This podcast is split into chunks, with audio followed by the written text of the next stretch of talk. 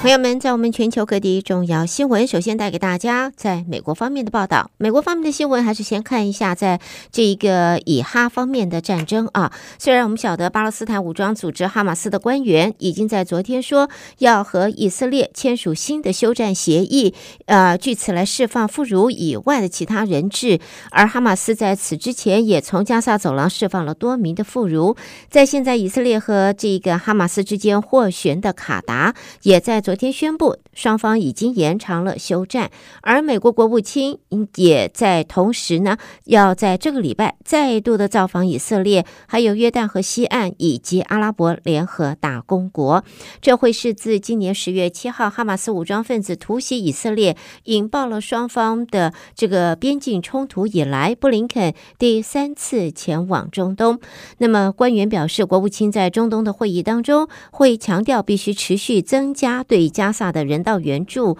确保所有人质获释，强化对加萨平民的保护。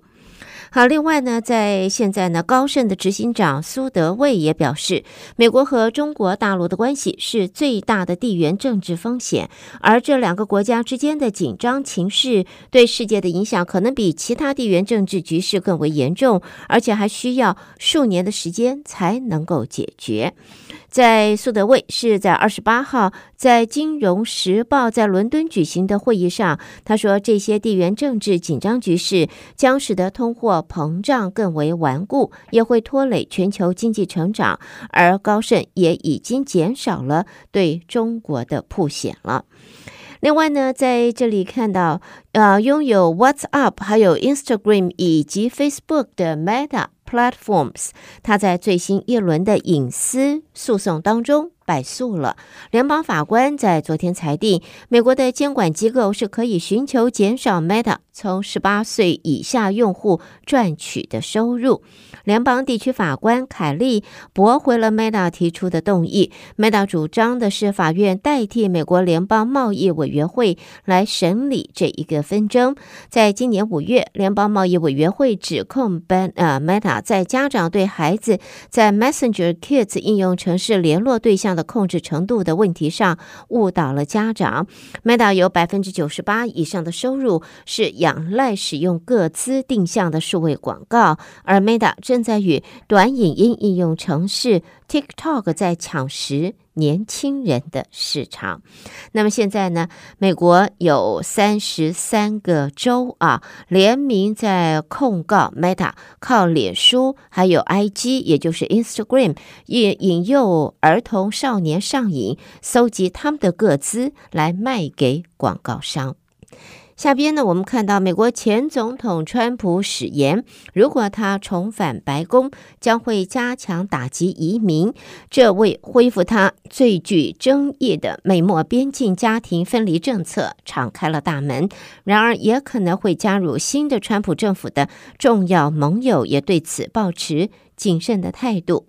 五位前川普政府官员和保守派的盟友告诉媒体，尽管川普考虑要采取更为严厉的反移民措施，但是他们对于实施新版本的二零一八年零容忍政策感到担忧。这个政策把西南边境的数千名儿童与他们的父母分开，也担心这会让这个呃原政策引发的民众大反弹再度的上演。在现在呢，可能再度。加入川普执政团队的前移民官员霍曼，他就说，如果川普要求他恢复家人离散政策，他就不确定自己会是怎么做了。接着，我们再来看的是两起跟法院相关的。来自纽约的消息，纽约检察官说，两名男子因为涉及不同案件，在美国被判刑入狱多年。判决随后发现呢有瑕疵，遭到纽约法院呃推翻了。这两人已经在昨天获无罪释放。两名男子的判决受到证人证词有瑕疵和程序出现错误的影响。这两人获无罪释放，也是最新一起让纽约市警察局蒙羞的事件。另外呢，在莫斯科一间法院也在今天表示，把美国的记者呃格什科维奇的拘留期延长到明年一月。格什科维奇在今年稍早在俄罗斯被逮捕，他的罪名是从事间谍活动。接着呢，看到这是在联合国气候变化纲要公约缔约方 COP 二十八举行前所发布的气候报告。这个在气候变迁使世界经济损失数以十亿计美元，开发中国家受到的冲击最为严重。美国的德拉瓦大学研究报告估计，以人口加权计算，去年。人为气候变迁的影响，让全球经济产出减少了百分之六点三，而这个数字既反映气候变迁的直接后果，像是对农业和制造的破坏，高温也导致生产力下降，同时反映全球贸易与投资的溢出效应。德拉瓦大学研究报告主要作者说，气候的变化使得世界蒙受巨大经济损失，大部分的分担都落在了贫穷的国家。最后看到的就是高龄九十九岁的美国前总统卡特对妻子罗莎琳毕生情感，几乎成为政坛的传奇。卡特今天会出席夫人罗莎琳的悼念仪式，现任总统拜登以及多位第一夫人也都会参加。带给朋友们的就是在美国方面的报道。朋友们，德州中文台，我是胡美健。接下来焦点将转。到这是国际新闻方面，继续一同关心。在我们国际方面的新闻，首先还是看到以巴的冲突。在现在呢，呃，以色列和巴勒斯坦伊斯兰主组织哈马斯在加萨走廊为期四天的休战协议，二十四号生效，协议要到期。最终获选的卡达政府就在昨天宣布，以色列和哈马斯的人道停火将会延长两天。那么，在现在作为双方四天休战协议的一环，哈马斯已经在三天已。已经释放三十九名以色列人质，换取以色列放出监狱中一百一十七位巴勒斯坦的囚犯。另外，还有十九名外籍人士也由加萨走廊获释。那么，在休战的第四天，哈马斯交出了十一为人质，以色列则释放了三十三名囚犯。卡达政府也在现昨天宣布，现在以色列和哈马斯的人道停火将会再延长两天的时间。接着呢，看到地中海联盟论坛昨天在西班牙巴塞隆纳举行，与会成员包括了巴勒斯坦、欧盟和中东各国，都在会中呼吁延长加萨停火协议。以色列则不满论坛未经协商就变更了议程，事前决定缺席。由欧盟成员国、地中海沿岸的北非和中东国家组成的地中海联盟，昨天就在巴塞隆纳举行的是第八届区域论坛。面对严峻的以哈战争，虽然论坛举行时正值休战，不过议程主要还是在关注加萨走廊的危机局势，以及以巴冲突对整个地中海地区所造成的后果。而在以色列总理赫佐格也在昨天告诉到访的科技大亨马斯克，他旗下社群平台 X 可以在打击反犹太主义方面发挥巨大作用。在与以色列总统见面前，这位世界首富走访了以色列一处集体农场，并且会见以色列总理纳坦雅胡和国防官员。这处集体农场是在巴勒斯坦伊斯兰主义团体哈马斯十月七号对以色列突袭中受创严重。那么，在现在呢，马斯克一直受到批评者诟病，说 X 平台的仇恨言论泛滥。以哈战争爆发以后，X 平台也遭到民权团体指控散布反犹太仇恨。在现在呢，以色列总统会见马斯克，表示 X 平台可以发挥力量，打击反犹太主义。好，接着我们关心完了在呃以巴方面的战争，现在再看一下，似乎现在已经慢慢退下的来，大家关注点比较少的俄罗斯和乌克兰的战争。俄罗斯总统普丁就在昨天将拟定的预算案签署成立法了，正式批准军事支出大幅增加将近七成，在明年要拨给武装部队的经费将会占财政支出的。三成左右，俄国把更多的资源转而投入与乌克兰的战争，国防和安全支出合计将会达到明年总预算支出的四成左右。明年在俄罗斯国防支出预计会比今年要增加达七成。好，下边我们看到来自东京的消息，日本首相岸田文雄在昨天与越南国家主席武文赏在首相官邸举行会谈，同意将关系提升到最高层级的全面战略伙伴关系。强化安保合作，推动无偿提供防卫装备等事宜。两国发布共同声明，确认就日本政府创设的框架、政府安全保障能力强化支援达成共识。持续深化合作，推动无偿提供越南防卫装备等。那么，岸田在会后的记者会中说，为了维护、强化基于法治、自由而且开放的国际秩序，将比以往强化与越南的合作。那么，越南和日本在昨天把双边关系升级为全面战略伙伴，两国在加强防务合作，也要促进海上的安全合作，以及希望能够在经济上能够有更紧密的连结，一起加强供应链的韧性。越南国家主席武文赏在二十七到三十号访问日本，武文赏在与首日本首相岸田文雄举行会谈，那么并且发表了联合声明，在双方在安全、经济、南海等国际区域问题上都有所琢磨。接着我们再来看其他方面的国际新闻，来自巴黎的报道。法国《巴黎人报》日前取得法国民航总署致函航空公司的信件，指示明年在七月二十六号巴黎奥运开幕式的当天晚上，巴黎戴高乐在内的各大机场将会关闭，所有班机都不得起飞或是降落，甚至飞越上空。那么，政府将会在明年七月二十六晚上七点半到七点到半夜的十二点间设立直径一百五十公里、不限高度的暂时禁航区。法国交通部向媒体证实。没有一架班机可以在这个时间出现在这个航空区域，除非是紧急服务或者特殊许可专机。法国交通部说，为了确保高空中交通禁令被严格遵守，交通规范会从当天下午五点就开始实施了。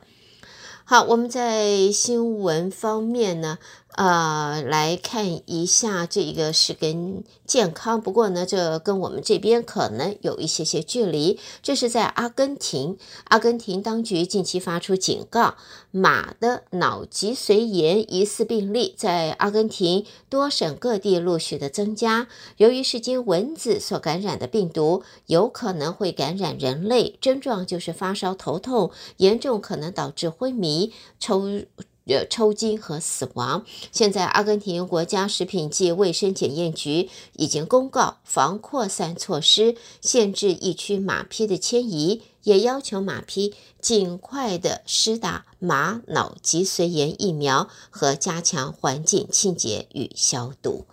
好的，朋友们，这就是带给大家在国际方面的重要新闻。美国和国际新闻之后呢，我们要在这稍微休息一会儿，稍后我们再和听众朋友一同关心来自两岸方面的重要报道。先看到呢，中共中央政治局在二十七号召开会议，由总书记习近平主持，审议有关党领导外事工作条例，只要加快完备涉外法律法规。但是报道并没有提到一向受到重视的三中全会召开消息。在会议当中强调，要进一步加强党中央对外事工。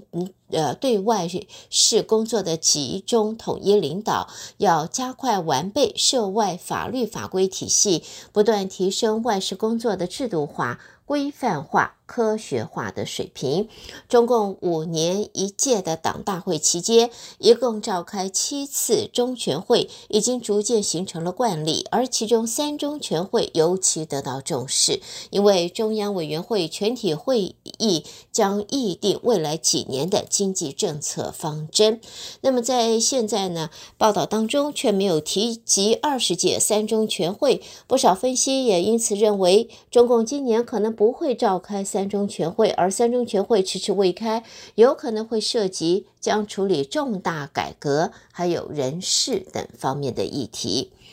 另外呢，在香港的南华早报也在昨天引述，就是数个消息表示，中国国家主席习近平今天会到上海视察，这是他自二零二一年以来首次到访上海。习近平在上海这个月初举行了中国进博会后到访，显示他决心要恢复国家经济成长的速度。那么他将会到上海期货交易所以及若干科技公司视察，暂定在。上海会停留三天，不过最终行程有可能会有所转变。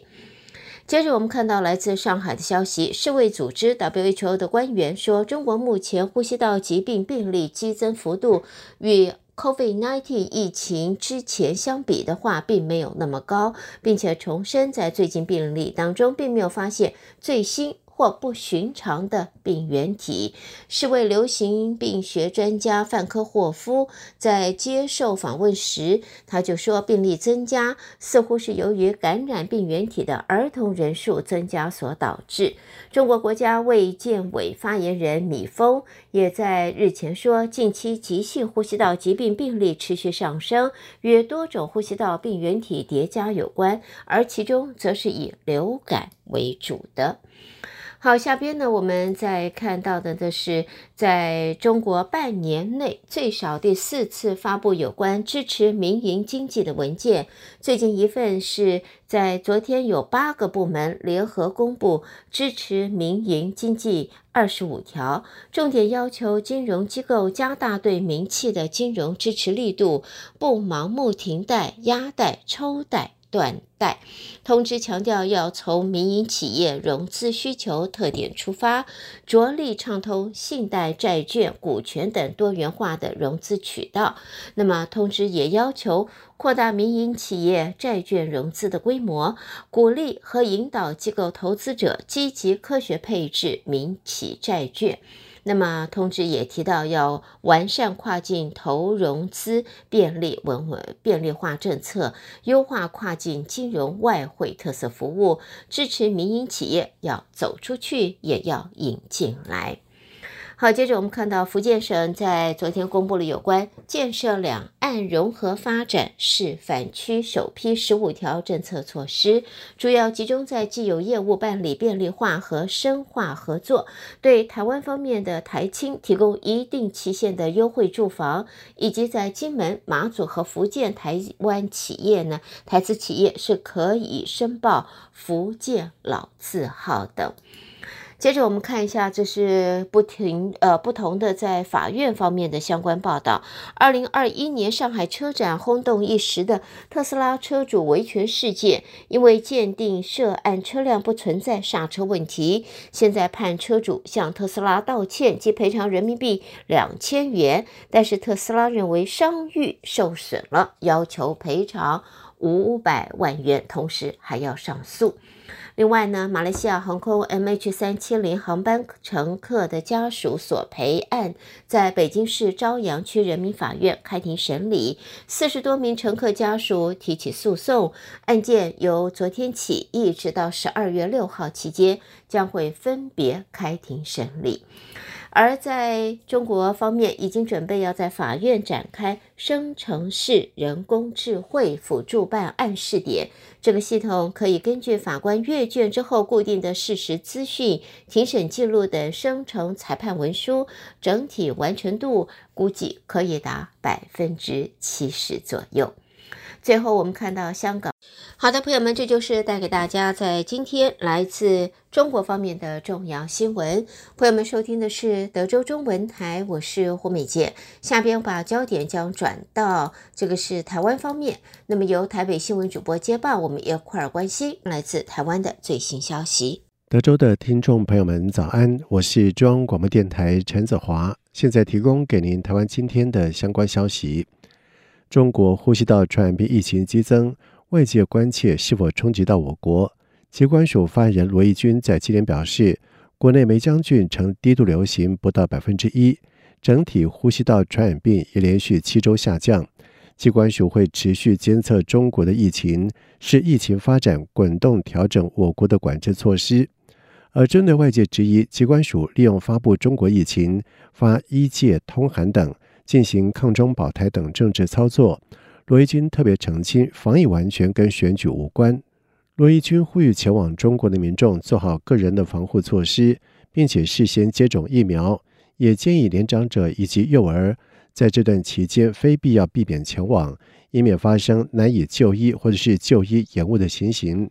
而机关署后续也会视疫情发展滚动调整管制措施，他并且强调。历经三年的新冠疫情，目前国内的口罩、防护衣等库存量非常多。若中国疫情出现未知病源，国内的医疗物资都相当的充足。行政院长陈建仁以及内政部长林永昌等人在今天出席基隆光明安居社会住宅开工动土典礼。陈建仁表示，政府承诺八年新建二十万户的社会住宅。到二零二四年底将可以达标百分之一百零七。